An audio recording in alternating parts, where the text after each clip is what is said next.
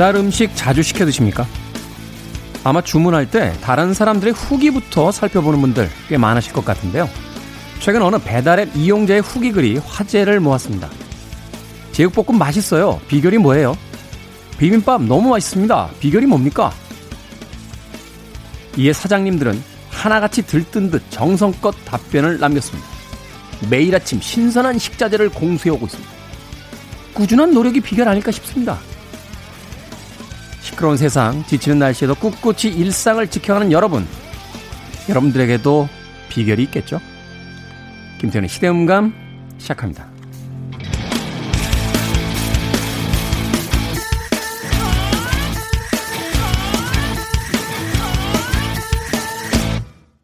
그래도 주말은 온다. 시대를 읽는 음악 감상의 시대음감 김태훈입니다. 어, 얼마 전에요. 이 온라인 커뮤니티에서 화제가 됐는데 네티즌들의 리뷰 글이 많이 이야기가 됐습니다. 배달 음식을 시켜 먹은 뒤에 음식이 만족스러울 때마다 비결이 뭡니까? 라는 리뷰를 남겼다는 거죠. 이에 사장님들은 뭐 보기만 해도 들떠 보이는 장문의 글들을 어, 남겨주셨는데 뭐 자신들의 노력, 노하우 이런 것들을 수줍게 하지만 당당히 자랑을 하셨다고 합니다. 그런데 여기서 핵심은요. 답변이 아니라 질문이었다고 그래요. 비결이 뭡니까? 라고 이야기하는. 근데 뭔가 비결, 비밀 이런 거 물어봤을 때 마음에 딱 맞는 대답을 들어본 적이 있나요? 사장님들의 대답도 사실은 어, 예상 가능한 거잖아요. 신선한 재료. 최선을 다해서 만듭니다. 지금도 그런 거 하는지 모르겠습니다만, 어, 저희 어릴 때는 이제 대입 시험 만점 받거나 서울대 수석하는 친구들한테 꼭 물어봐요. 그렇게 공부를 잘하는 비결이 뭡니까? 교과서 위주로 공부했습니다.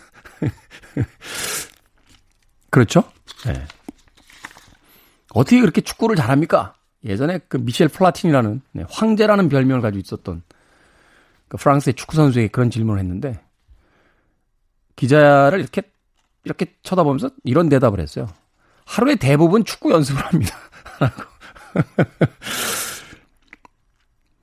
참 무엇인가를 잘하기는 쉽지 않은데 그 비결이라는 것을 어, 캐 보면 우리가 이미 알고 있는 것들인 경우가 많습니다. 말하자면 자 이것만 하나 알면 어, 인생을 아주 잘 살 수 있습니다. 돈을 많이 벌 수 있지요. 공부를 잘 할 수 있어요. 외국어가 금방 늡니다. 하는 이야기들은 대부분 사기인 경우가 많다는 거예요. 예전에 한국기원을 설립한 음, 당시에 최고로 바둑을 잘 둔다고 했던 어, 조남철 구단이라는 분에게 어느 날 제자들이 물었대요. 선생님, 어떻게 하면 바둑을 잘 둘 수 있나요? 조남철 구단의 대답은 이런 거였다고 합니다. 알게 되면 나도 좀 알려주게나.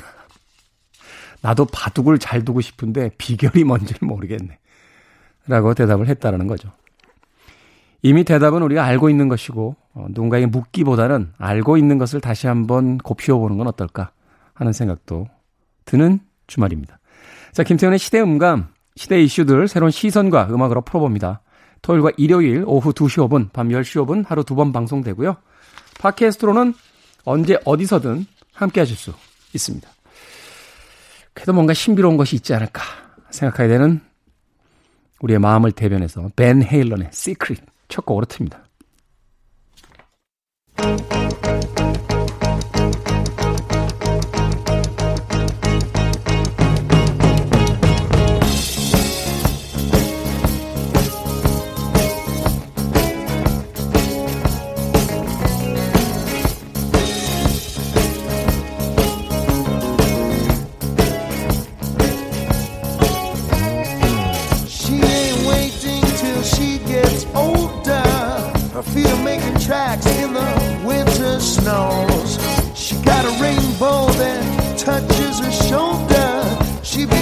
where the thunder rolls. Oh, oh, oh, she got that rhythm, got that rhythm of the road.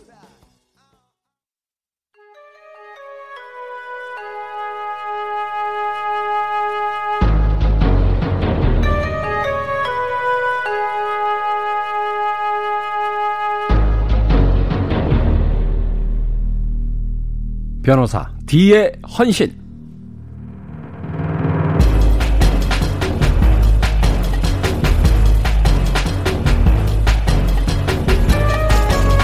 요즘 스마트폰 사진첩이나 SNS에는 과거의 오늘을 알려주는 기능이 있습니다. 몇 해 전 오늘 날짜에 찍었던 사진이 불쑥 올라오고요. 과거에 적었던 글이나 그 시절 친구가 된 사람을 알려주곤 하죠. 과거 속에 오늘이 있고 오늘의 이야기는 그날로부터 시작이 됩니다. 그때 그 사건에서 만나는 우리 시대의 이야기. 변호사 D의 헌신. 추리소설 쓰는 변호사 도진기 변호사님 나오셨습니다. 안녕하세요. 안녕하세요. 도진기입니다.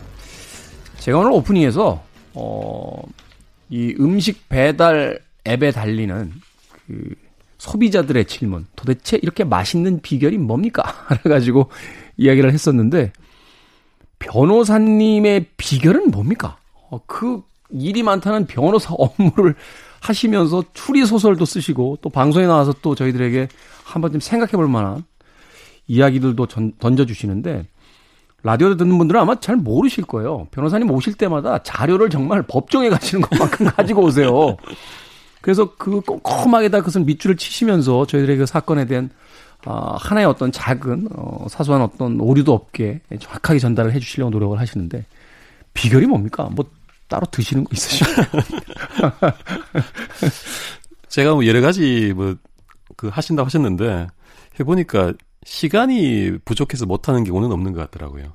음. 그리고 제가 사실은 뭐 방송 이런 거는 뭐 이게 프로페셔널도 계시지만 제가 이렇게 뭐 잘하는 말을 잘하는 그런 사람이 아니기 때문에 아닙니다. 그제 방송 듣는 많은 방송 관계자들이 그 도진기 변호사님 곧 아마 섭외 전화 올 거예요.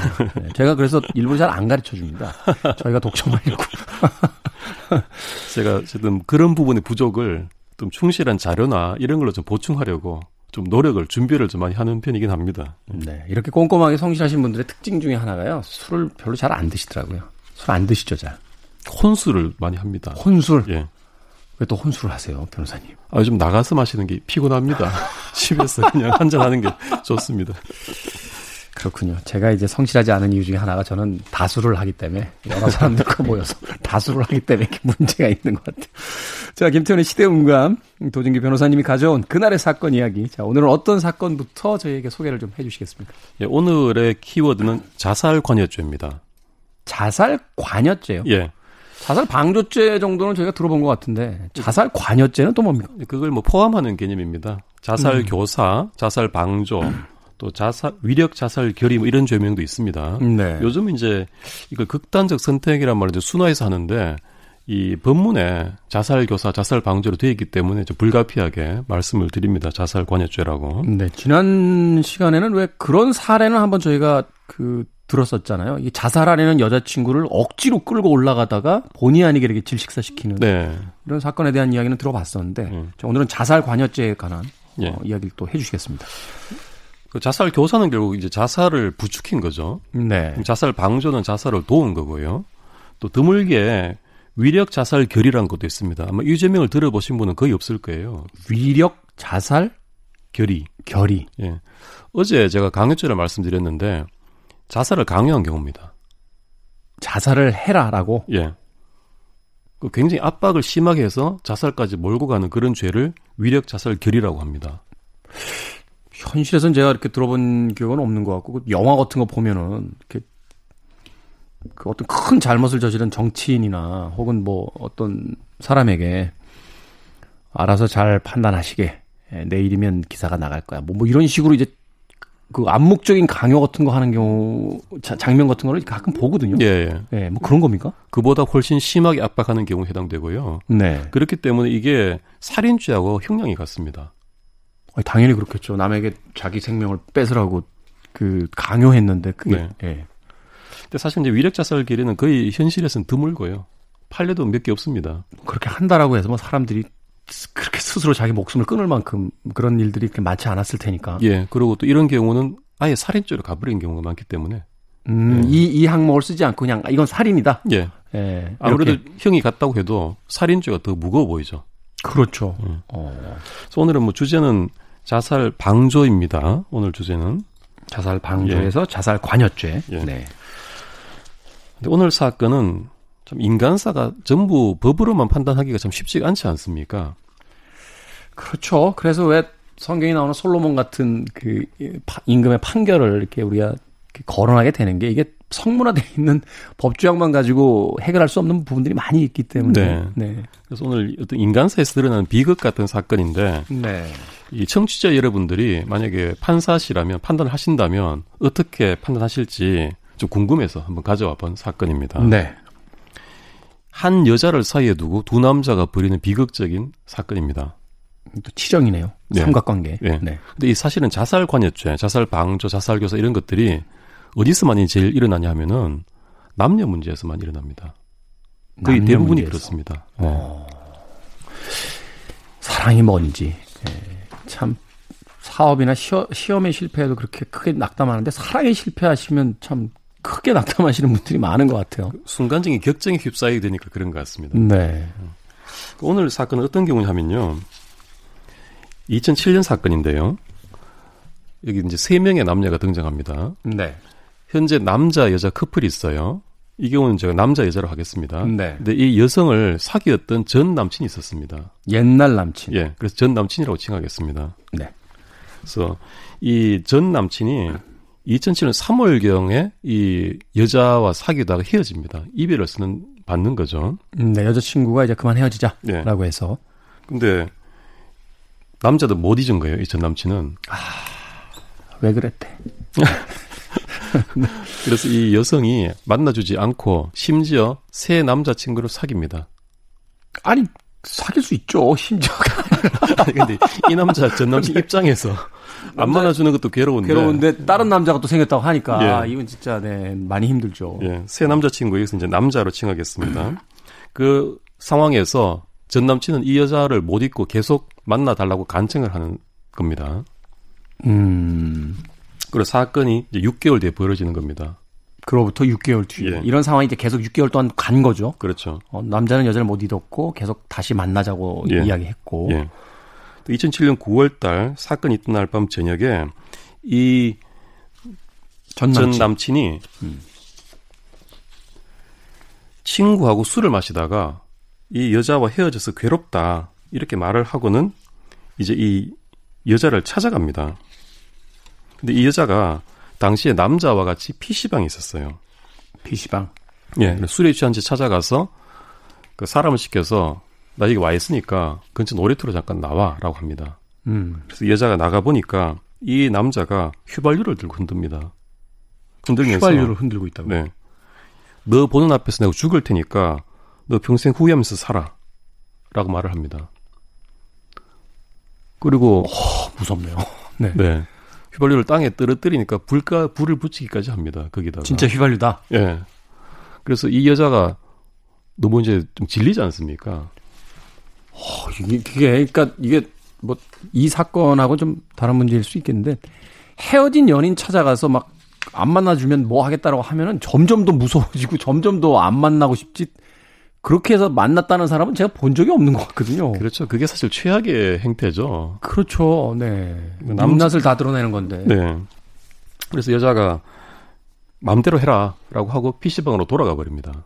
화가 나고 막 그 이러니까. 예. 그러니까 이 전 남친이 그 상태에서 휘발유를 아예 몸에 끼얹어 버립니다.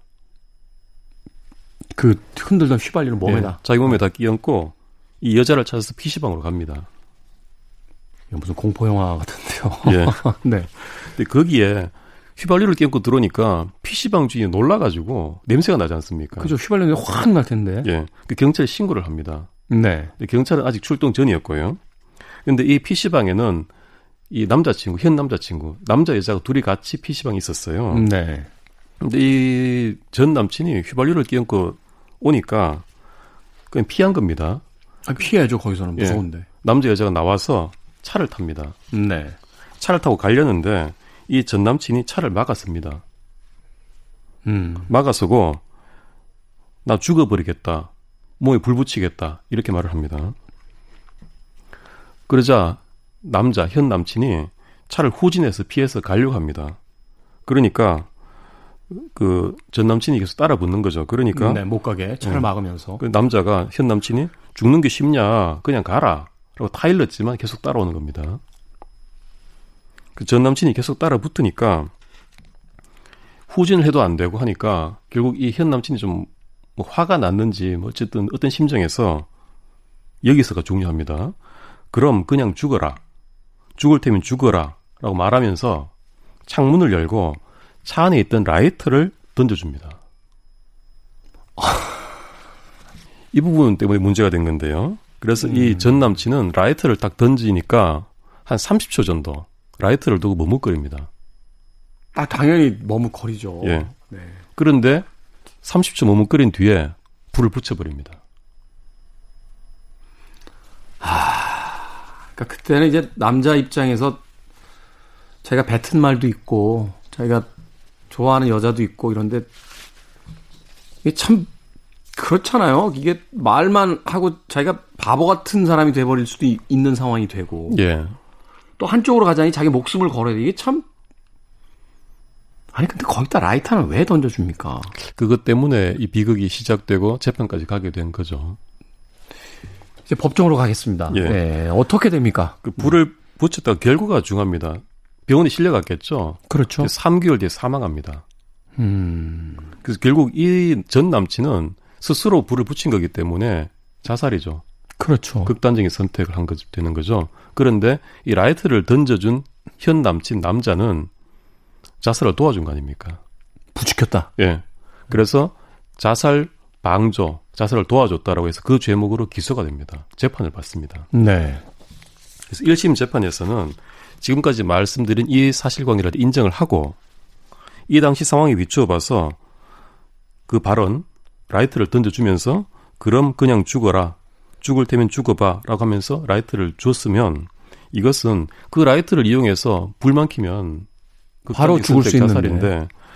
자살할 수도 있다는 점을 알면서 알았을 텐데 이렇게 행동했다는 것은 적어도 자살 방조에 대한 책임을 져야 한다. 음. 라고 판단을 한 겁니다. 네. 이제 법적으로 미필적 고의란 건데 잘 아시겠지만 네. 미필적 고의라는 건 뭐냐면은 확정적인 고의는 아닙니다. 너 자살 시키겠어라는 게 아니라 미필 쪽에는 뭐냐면은 그렇게 해도 상관없어. 라는 정도의 고인 겁니다. 음, 그러니까 이게 수동적인 거죠. 그렇죠. 능동적으로 뭐 막, 막으려거나 하는 생각이 없고, 예. 뭐 그러거나 말거나. 그러, 바로 어, 그겁니다. 네, 그러거나 말거나 상관없어 이런 음. 마인드거든요. 그러니까 그 정도는 인정이 된다라는 거예요. 음. 그렇게 해서 이 자살 방조를 인정을 하고 유죄를 인정을 하고 피해 변제는 합의가 안 된 거죠. 그래서 이 사람을 징역 1년을 선고하고 법정 구속을 합니다. 네. 그래서 이 남자 남자친구는 항소를 하게 되죠. 근데 좀 억울한 면도 있을 것 같아요. 사실 사람이 뭐 너 죽어버려. 라고 이야기할 때 그게 진짜 죽으라는 의미가 아닌 경우가 더 많잖아요. 그냥 예. 저도 이제 문제아 시절에 저희 어머님한테 맨날 나가서 죽겠다고 그래가지고 어머니 마음 아파하고 그러셨는데 제가 진짜 죽겠다는 뜻은 아니었거든요. 갑작스런 고백을 다. 그 갑자기 갑자기 이게 생각이 나지 모르겠네. 네. 다시 사건으로 가겠습니다. 예. 재판적으로 가서. 네. 그래서 사실 지금 말씀하신 것처럼 이 사람은 억울하다 이거예요. 나는 그렇죠. 뭐 자살할지 네. 모르고 했는데 이게 뭐냐. 그래서 1심에서 강력히 부인했기 때문에 판사는 더 안 좋게 보았던 거죠. 왜 반성도 안 하냐 이거죠. 아, 그게 또 그렇게 비춰질 수 있겠네요. 예. 너 때문에 어찌됐건 사람이 한 명 지금 세상을 떠났는데 왜 잘못했다고 사과를 안 하고 나는 그런 생각이 아니라고 자꾸 자기 변명만 하느냐, 예. 자기 변론만 하느냐. 예. 그래서 법정 구속까지 가버린 겁니다. 이게 참 사람이 어느 관점에서 보느냐에 따라서 아, 예. 그러니까 이 재판에서 상당히 섬세한 법, 그 수생 그 뭐랄까 소송 수행이 필요합니다. 그래서 그렇죠. 이게 그렇죠. 자기는 자기 인생에 걸렸으니까 최선을 다해 자기를 변론을 한 건데 판사님 입장에서는 반성도 안 하고 이 친구가 구속 그냥 바로 이렇게 돼버리는 거잖아요. 예. 예. 그래서 항소해서 또 다툰 거죠. 네. 나 자살할지 몰랐다, 무죄다라고 다툰 음. 겁니다. 그래서 음. 항소심에서 다시 한번 판단이 있게 됩니다. 근데 항소심에서는 조금 다른 사정들을 주목합니다. 음. 이 전 남친이 사건 당일 친구하고 술을 마시다가 시작했다고 했지 않았습니까? 네. 친구하고 술을 마실 때는 하나 정말 그 여자하고 헤어져서 너무 괴롭다라는 말만 했지 죽겠다 이런 말을 한 적이 없었다는 겁니다. 음. 그 친구한테는 예. 어. 결정적으로 친구한테 자기 담배하고 라이터를 맡겨뒀습니다. 휘발유에 젖지 않기 위해서. 아, 자기 몸에다 휘발유 뿌릴 때 그게 젖지 않기 예. 위해서? 예. 그 죽을 생각이면 담배 라이터 젖는 게 무슨 대수입니까? 담배하고 라이트를 맡겨두었다는 것 자체는 죽을 생각이 없었던 거 아니냐라는 거죠. 그냥 위협만 하려고 했을 것이고. 예. 어, 그렇죠. 그 정말 죽을 생각을 하면은 발화를 시킬 수 있는 라이터를 가지고 갔겠죠. 네. 그 이 사람이 네. 자살을 하려고 했을 때 도와주는 게 자살관여였는데 처음부터 이 사람은 죽을 생각 없었다고 보는 거예요. 이걸 근거로. 음. 그 다음에 이렇게 불을 붙이겠다, 휘발유를 끼얹고 막 좀 그 다가가고 하는 것들이 이게 정말 죽으려는 게 아니라 여성에게 자신이 사랑한다는 것을 보여주기 위한 것이었고 그 자기 친구조차 이 전 남친 친구조차 이 친구가 실제로 자살할 것으로는 생각하지 않았다. 그 친구도 그렇게 여길 정도인 상황이었다는 거죠. 네. 그 다음에 또 결정적으로 이 전 남친 죽은 친구는 유언 한마디도 안 남겼다는 거예요. 음, 그 자살을 자살... 미리 계획했다라면 뭔가 준비를 하고 있었을 텐데. 네. 어. 이런 사정들을 조금 더 주목을 했습니다. 2심 재판부는. 그래서 이런 것들을 보면 결론적으로 이 전 남친의 행동은 자신이 그만큼 이 여성을 사랑한다는 것을 표현하기 위한 것이지 실제로 자살할 생각으로 이, 이와 같은 행동을 한 것은 아니라고 보인다. 이렇게 설치를 합니다.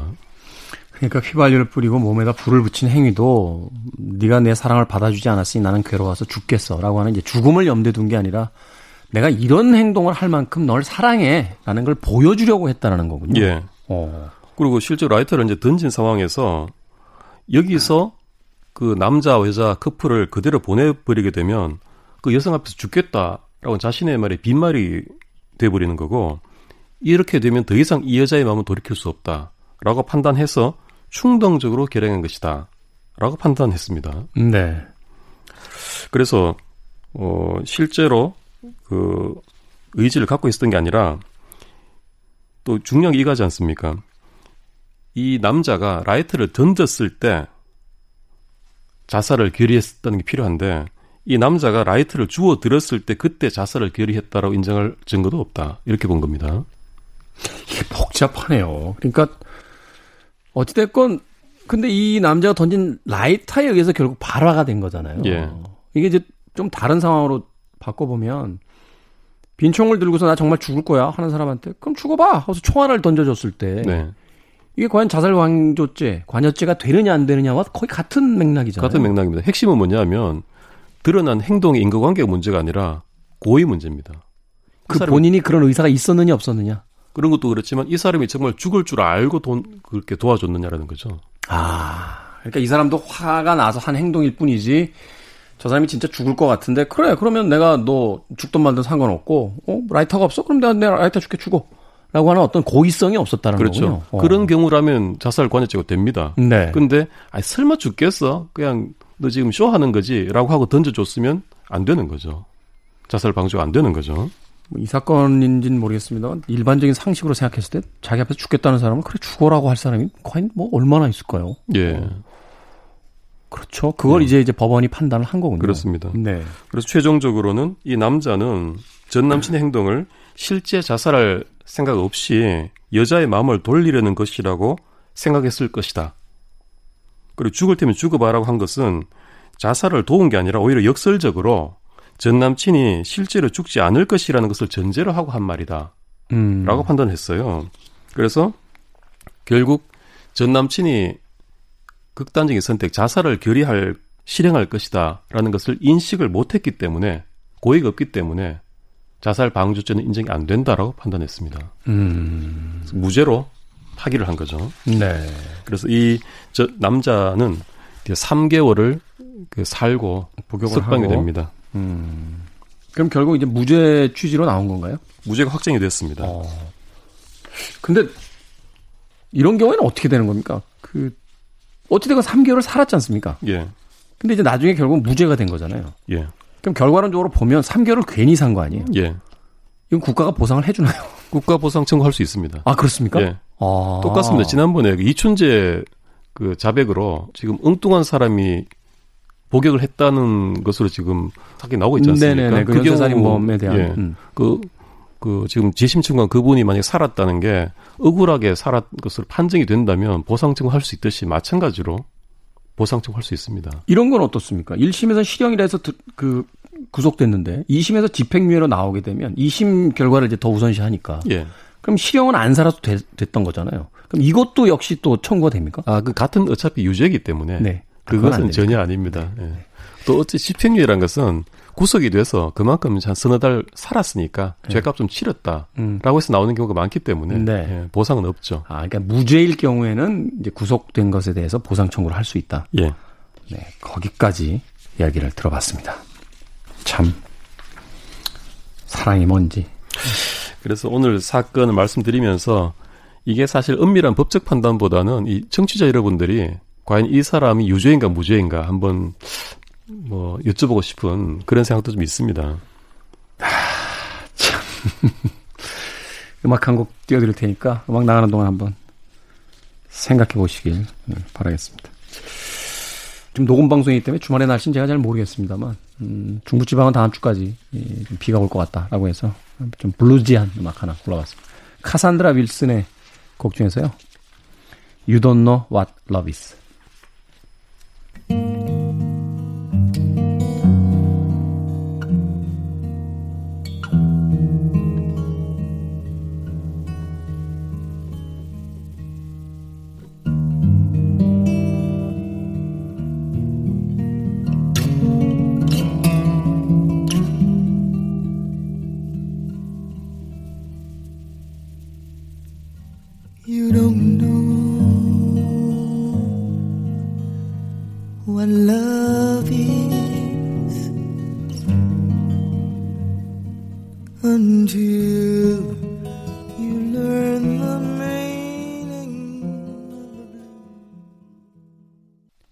카산드라 윌슨의 목소리로 You Don't Know What Love Is까지 들으셨습니다. 자, 김태훈의 시대 음감, 변호사 디의 헌신, 도진기 변호사님과 함께 이 시대에 주목해 볼 만한 그날의 사건 이야기 만나보고 있습니다. 자, 이번 사건은 또 어떤 사건입니까? 예. 얼마 전에 이 뉴스를 보신 분들이 많이 계실 텐데요. 그 에르메스 가방. 네. 예, 크게 눈알 그림을 그려서 팔던 그 업체가 있었습니다. 그 아니, 위법하다 그... 이런 판결을 받았었죠. 그 에르메스의 그 유명한 버킨백, 버킨백, 켈리백. 네. 여기에다가 눈알을 커다랗게 그려가지고 판 겁니다. 그대로 그 모조한 가방에다가. 아, 그러니까 저희 짝퉁 아니에요. 새로운 브랜드요. 이러면서 내보낸 거군요. 네, 눈알이 네. 있으니까 다른 거지 않느냐라고 네. 해서 1심에서 심지어 그 업체가 이겼어요. 아, 그게 이길 수 있습니까? 그렇게 되면? 아, 저 1심에서 에르메스가 이겼는데 2심에서는 아, 에르메스가 네, 이겼는데 2심에서 그 업체가 이겼어요.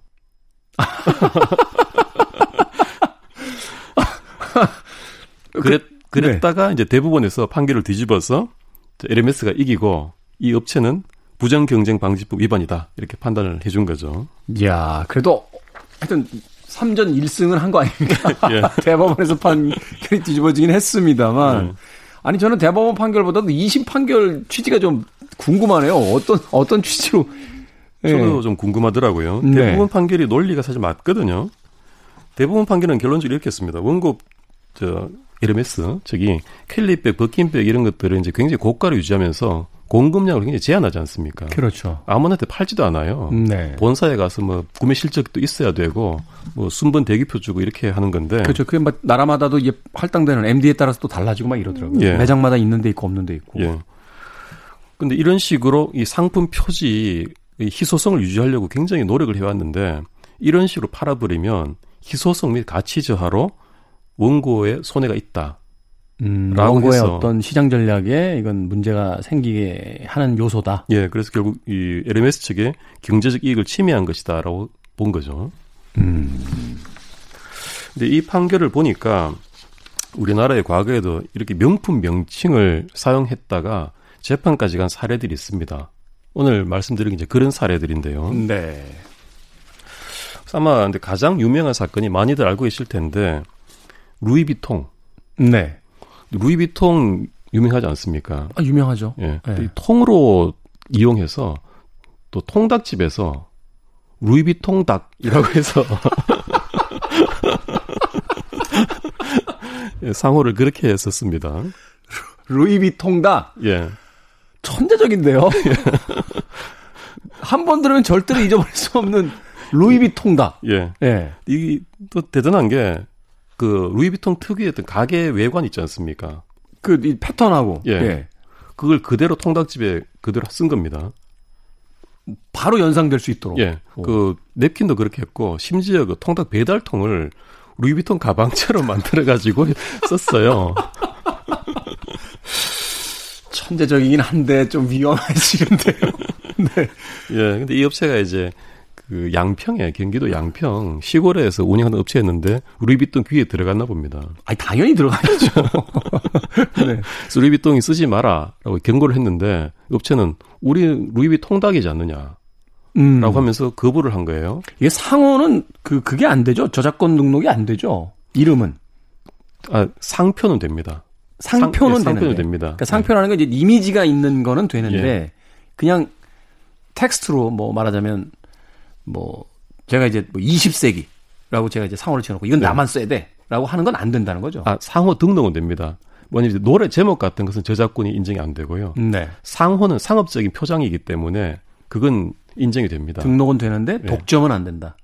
독점도 되는 거죠. 아, 그렇습니까? 근데 문제는 상표법상에는 동종 사건만 침해 금지할 수 있어요. 동종 업종. 예, 동종 업종만. 아, 아. 근데 여기는 루이비통은 가방 업체고 네. 루이비 통닭은 통닭 업체니까 종류가 다르죠. 사실 이분들도 처음에 시작할 때 법률적으로 좀 조언도 받아서 시작하시지 않았겠어요? 무작정 그렇게 하시지는 않았을 것 같은데. 네. 조언을 네. 받으셨겠죠? 근데 문제는 상표법은 그런데 부정 경쟁 방지법이라고 있어요.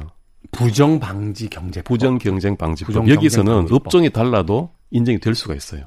음, 그러니까 남이 구축해 놓은 브랜드를 무임승차해서 자기 사업에다 사용하는 건 그거는 경쟁적으로 공평하지 않지 않느냐. 아무리 예. 그 업종이 달라도. 아까 LMS 사건도 그 법에 따른 거거든요. 네. 업종이 뭐 그건 같았습니다만 다른 사람의 경제적인 어떤 그 이미지 가치 이런 것들을 손상시키는 거 아니냐. 그렇죠. 최소한 네. 그런 거죠.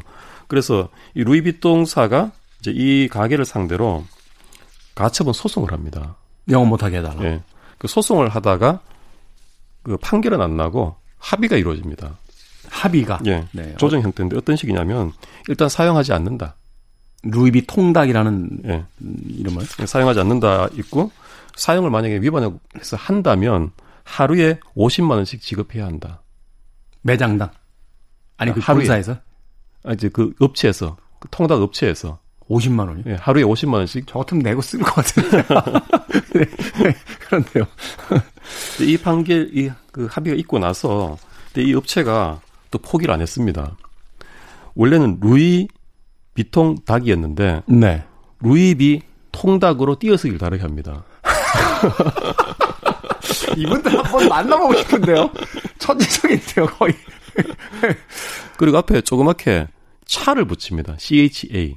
네. 그 차루이비 통닭 이렇게 쓰는 겁니다. 차 루이비 통닭? 예. 네. 아. 이렇게 하니까 루이비통사에서 가만히 있지 않겠죠. 조정을 했는데 이 친구들이 또 편법을 동원하니까. 예. 재판을 합니다. 음, 니들 안 되겠다. 법적으로 가자. 예. 네. 재판을 했는데 일단 재판은 어떻게 인정했냐면은 이게 띄어쓰기를 달리한 것이긴 하지만 그 알파벳이 다 같지 않느냐. 그렇죠. 알파벳으로 쓰면. 예. 음. 그리고 문자로는 그렇다 쳐도 부를 때는 여전히 루이비통 그렇죠. 읽힌다 이거죠. 네. 그 다음에 루이비통 앞에 차를 붙였는데 그게 사람들이 부를 때 언제나 아 이제는 당신은 차 로이비 통닭이야라고 할 건 아니라는 거죠. 음 그냥 편의상 그냥 아 로이비 통닭이라고 하지. 예. 어. 이런 점들을 감안했을 때 이거는 비록 띄어쓰기 다르게 하고 차를 붙였지만 합의 위반한 것이 맞다. 그러니까 판사님이 보기에도 야 니들 이건 정말 너무 꼼수잖니라고 이제 보신 거죠 말하자면. 예. 그리고 애당초에 합의 그 자체가 이 루이비통닭이라는 상호를 쓰면서 원래 루이비통 어떤 그 명예라든지 권위 이런 것을 희석화하는 것이 안 된다라는 견지에서 그 쓰지 마라 어떻게 있었던 건데 루이비통이든 아, 루이비통닭이든 차 루이비통닭이든 어차피 루이비통을 연상시킨다 이거죠. 음. 그래서 루이비통이라는 유명 상표를 희석화시킨다. 똑같다라고 해서 이렇게 사용하면 안 된다고 판단을 내립니다. 네. 그리고 이 판결이 나기까지 사용 기간이 29일이었어요. 음. 아까 합의서에 하루에 50만 원 그랬지 않습니까? 곱하기 29. 예. 하니까 1,450만 원이 나옵니다. 네. 이걸 루이비통사에 지급하라라는 판결이 나옵니다. 좋군요. 네. 저는 왜 마음속 한 구석에서 이기길 바라고 있었을까요? 이 재기발랄하면. 네. 네. 이 루이비통 닭 사건이 이렇게 끝이 났고요. 또 다른 유명한 사건이 버버리 노래방 사건이 있습니다. 버버리 노래방. 예. 이 경우 이제 천안에 소재한 노래방이었는데요. 그 버버리라는 유명 상표 있지 않습니까? 있죠. 영국제. 네. 그 백화점 1층에 있는 지금 브랜드들 총동원되고 있는데. 네. 여기 또 노래방에 버버리 노래방이라고 썼어요. 노래방에? 예. 돌아다니면서 보니까 SBS 노래방 많던데요. 네. 그 버버리사가 이 노래방 상대로 사용 금지 쓰지 마라. 라고 손해배상 2천만 원 구합니다. 상호의 그 침해가 인정되는 요건이 세 가지가 있습니다. 네. 첫 번째는 상호가 알려져 있느냐. 두 번째는 그 알려진 상표하고 비슷한 거를 갖다 썼느냐. 음. 세 번째는 그렇게 쓰문으로 인해서 원 상표의 어떤 위신, 명석이 손상됐느냐. 이 세 가지 요건이거든요. 네. 근데 첫 번째, 주지, 주지성 알려진 것이냐. 당연히 맞죠. 법은. 그렇죠. 다 알죠. 전 세계인이 하는 브랜드인데. 예. 그럼 유사한 상표냐? 그 버블이 노래방, 버블이 똑같지 않습니까? 네, 뭐 똑같네요. 한글로 표기하는 방식이. 예. 세 번째, 손상. 그 버블이라는 명성에 손상이 있느냐? 라는 건데. 노래방이 버블이라고 해서 명예가 손상될 것 같진 않은데요? 그래서 1심 재판부는 이렇게 노래방에서 버블이 노래방 쓴다고 해서 버블이 명성에 손상은 없다. 그렇죠. 라고 해서 버버리 청구를 기각했습니다. 아니, 누가 그 지방 가서 그 노래방 보고, 아, 나 버버리는 못 있겠는데, 이렇게 생각하실 분은 없을 거 아니에요. 네. 예. 네. 버버리 측이 또 항소까지 했어요. 아, 세시네, 이분들. 예. 네. 2심은 어디에 주목했냐면은, 버버리라는 명성의 손상에 주목했습니다. 음. 그래서, 이 버버리 노래방이라는 상호를 쓰므로 인해서, 버버리라는 이름 자체의 명성의 손상을 가져오는 것은 인정이 된다. 음. 라고 1심과 다르게 판단했습니다. 아니, 패션 업체보다 노래방이 못할 건 뭡니까? 노래방 있으면 손상된다는 겁니까? 지금 노래방 비하하시는 건가요? 비하라기보다 버버리가 이미 구축해온 그런 상표성에 대한 보호를 좀 중시한 거죠. 남들이 돈과 시간을 들여서 만든 브랜드를 날로 이용해서 당신들 사업에 도움되려는 게 아니냐 이렇게 예, 판단을 한 거군요. 그렇겠죠. 네. 그래서 1심과 달리 버버리의 청구를 인용을 해서 사용 금지를 인정을 하고 손해배상도 인정을 합니다. 손해배상은 사실은 이게 이런 사건이 산정이 되게 어렵습니다. 그 상호를 얼마나 침해했는지 모르니까. 그렇죠. 네. 쓰면서 네. 얼마나 손해가 발생했는지 이 사람이 얼마나 이득을 받는지 알 수가 없잖아요. 그래서 이 경우에 여러 가지 산정 방식이 있는데 판사가 적당히 정하라는 방식도 있습니다. 음, 판사의 어떤 상식선에서 정해라. 예. 그래서 거기에 따라서 250만 원을 손해배상금으로 책정을 하고 노래방에서 큰 돈이네요. 네. 그러니까 벌금 정도의 어떤 느낌은 있어야 되니까 네. 250만 원 정도. 바바리로 하면 안 됩니까? 바바리는 가능할 겁니다. 한국 분들은 사실 나이 드신 분들은 노래방 가실 만한 분들은 바바리로 알고 계신 분들이 저희 어머님은 늘 바바리라고 그러시거든요. 야, 너희 아버지 바바리 오늘 입고 나가셨다라고 하시는데 추억에 40대 이상만 아실 수 있는 개그를 제가 했군요. 자, 명품 브랜드 도용 사건, 루이비 통닭과 음, 버버리 노래방까지 이야기를 나눠봤습니다. 오늘도 변호사 뒤에 헌신 도지기 변호사님과 함께 이야기 나눠봤습니다. 감사합니다. 예, 감사합니다. 자, 오늘 끝곡은 음, Rare Bird란 팀의 Sympathy라는 곡 준비해 봤습니다. 이 Rare Bird는 원래 처음에 등장했을 때 Bird라는 팀명을 가지고 있었는데요. 어, 철자는 다른데 어, 똑같은 발음에 더 유명한 밴드가 등장을 하자 예, 법정으로 갔고 결국 그 고유의 명칭을 쓰지 못해서 Rare Bird라고 어, 앞에 단어를 하나 달아서 자신들의 이름을 음, 바꿔야 했던 그런 팀이기도 합니다. 더 유명해지면 힘을 갖는 것, 네. 좀 씁쓸하긴 합니다만 음악만큼은 훌륭합니다. Rare Bird의 Sympathy 들으면서 저도 작별 인사드리겠습니다. 지금까지 시대음감의 김태훈이었습니다. 고맙습니다.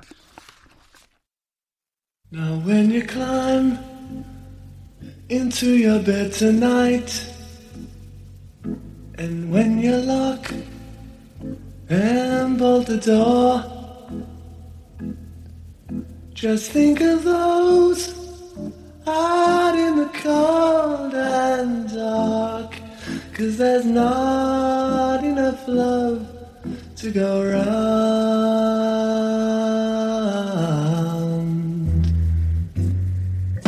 And sympathy is what we need, my friend.